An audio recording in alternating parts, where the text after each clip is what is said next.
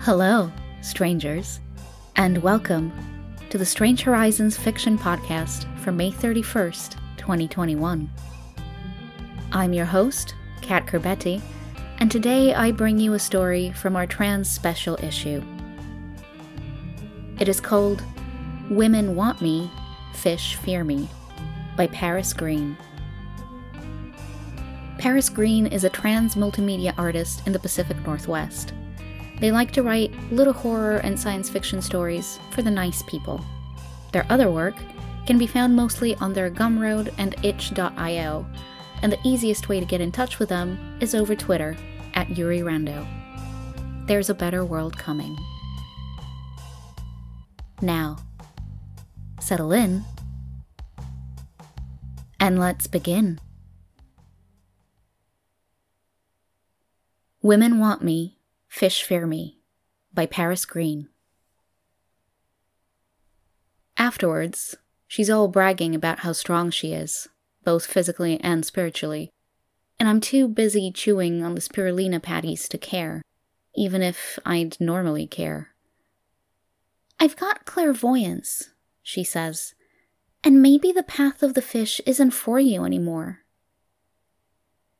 Good spirulina, I say, after I'm finished. Where'd you get it? Nobody remembers exactly when it started.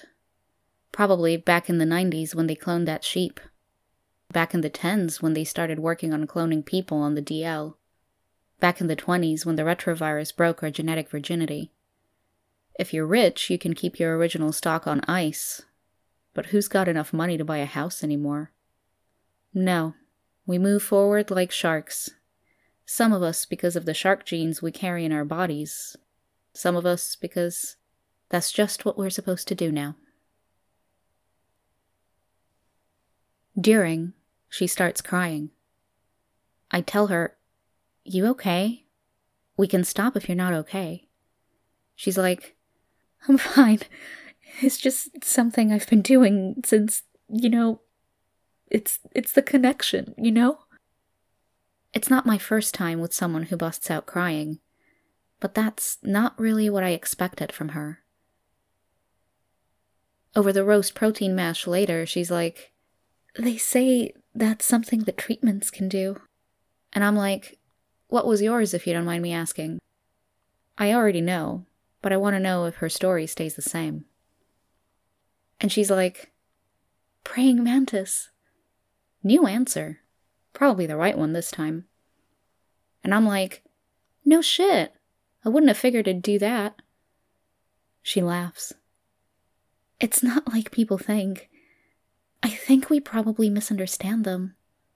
Lot we don't understand, I say, nonchalantly picking chitin out of a hollow spot in my incisor. I remember the news. Fish genes in your children? It was way more of a scare tactic back then. And I guess people looked down on fish back then. I remember screenshots of the first chyrons in the news, all fish thoughts and memories of the sea, people in suits looking concerned. When I went into the doctor, it was all I could afford, though. I was hoping it would land me a better job. You'd think the time there was money on the table, I'd have been more engaged. But he was just so sad. He had those puppy dog eyes, you know the ones. Like a dog that's been beaten all day and still comes up with its tail wagging. I was saying the ugly shit he wanted me to say, doing the boring shit he wanted me to do. I was grinding my fucked up toenails into his side like he asked. I guess some kind of bird thing. Weird, real upper middle class and he was finished in like 30 seconds from that alone. I have a kind of private question, if that's okay, he said. I knew what it was about. A big part of me wanted to ask for more money then and there, but I was just so fucking tired. Yeah? How, how did you know, uh. I couldn't suppress a groan. Yeah, I get false memories. I think they're more usual than people let on these days. I see the sun from way below. Doesn't hurt to look at it, and I can feel electricity. The sun ripples and warps in the sky, and I'm confused, like I don't know what air is or what water is. I see the right cluster of bushes after the rain, and something in me feels comfortable in a weird and stupid way. I guess maybe it's why I don't give that much of a shit about my family. feel like it's weird and parochial and small. But maybe I always felt that way. I'm pretty sure I did. But you wouldn't think that to hear my mom talk. She can afford to talk that way. Talk about how what I'm doing is going to negatively change my art, my body, my social life. Are you and your wife okay? Yeah, Mom, sure, I guess. Afterwards, they're telling me about their tattoos. Salmon's a masculine animal, you know. Uh huh. It's not perceived that way in Western culture. It's not what we associate with fish masculinity, but traditionally. And I'm thinking, among who? Are you getting to that part? No? And I lose my train of thought for a minute, and they're looking at me. Interesting. So, what does it mean to you? I guess just an energy sort of thing. How I want to carry myself in the world, you know? I feel that. I guess that's why I have this one. I shift my arm. Oh, the lightning bolt? Yeah. It's not really. It's because power scares me shitless and I wanted to tame it on my living flesh, but who cares right now? They're out in the kitchen and they're serving up their vegan chili. I can taste nutch in it and it turns my stomach a little.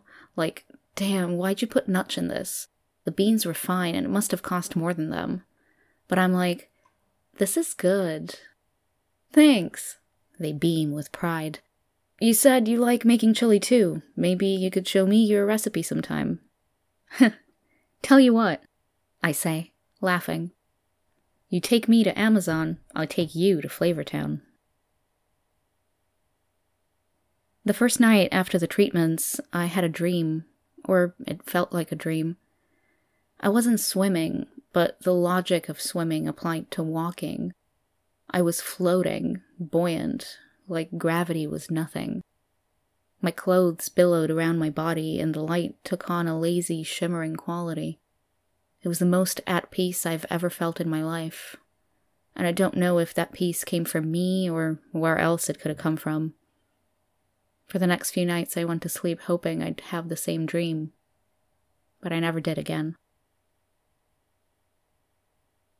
Before, it was the wildest thing. She wouldn't believe anything about my story. All, no way you've been on Moans for that long. All, sockeye, I gotta be real, you don't feel like a sockeye to me. All, I bet you should be the one buying me dinner. I almost picked up and left at that last one, but honestly, it was a bad time. One packet of ramen left at home, fresh out of loose change after the bus trip, bank overdrafted. I know if I'd asked my sugar mama, she would have sent me enough to eat, but I couldn't handle the conversation afterwards. It's been hard to handle conversations for a while, even before whatever hell the recent treatments played on my social skills. She was okay, honestly. That's the stupidest thing. Half of the stories I got, the emotional work's okay, the sex work is lousy. The other half, it's the other way around. I don't know that I've ever had both be truly terrible. Maybe queers just invest in one skill or the other, and that's why we're like this. And afterwards, eggs. A whole ass omelette of fine fucking herbs.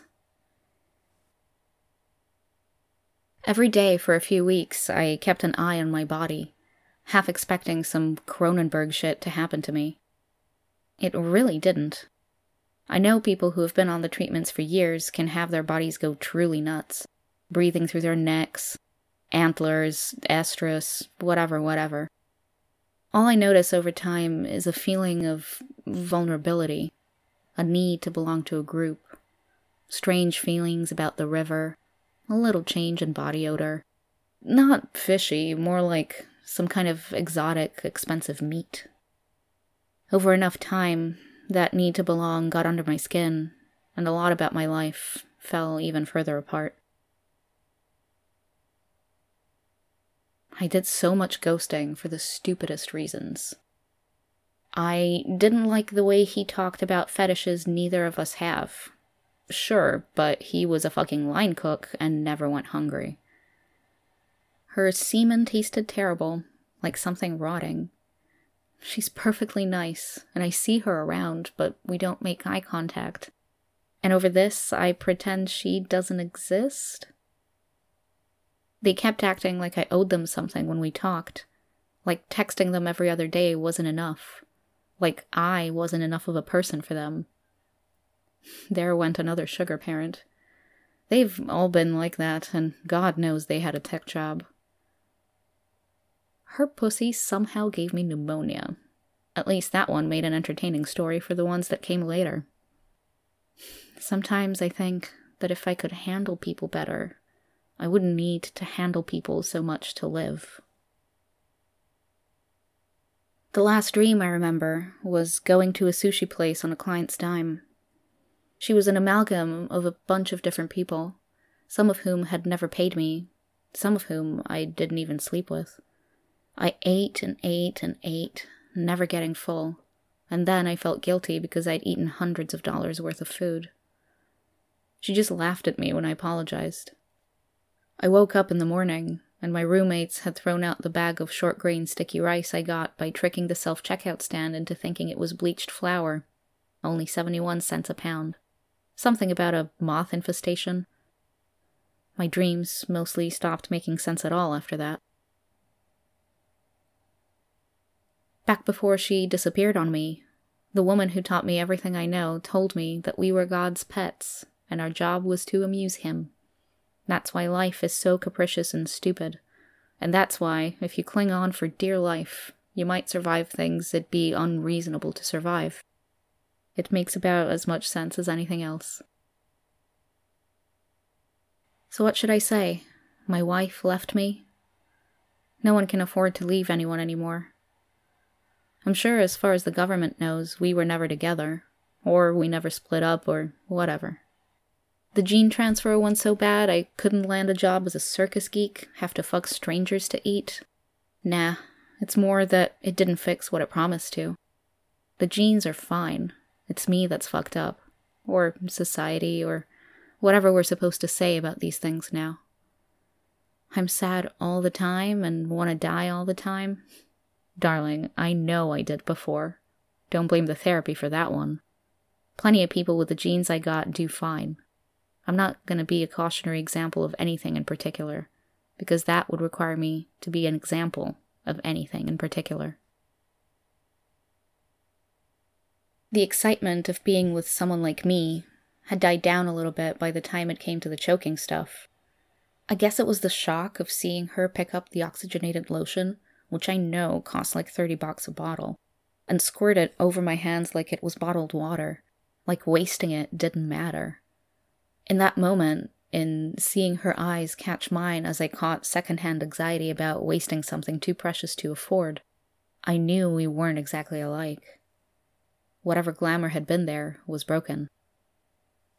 It's fine, don't worry about it. You know I'm good for it, she said, trying to make light of it.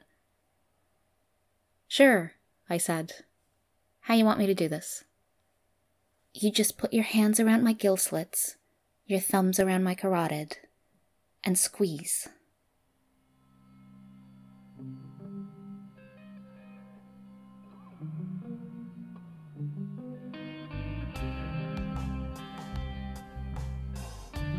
Welcome back. If you enjoyed this episode, please share it far and wide, and check out the rest of the trans special and more stories and poetry over on our website, strangehorizons.com. And while you're there, please consider supporting us if you can.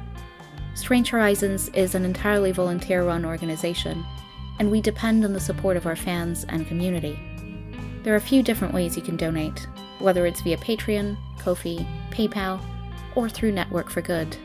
More info can be found on our donate page. That's all from us for now. Until next time, stay strange.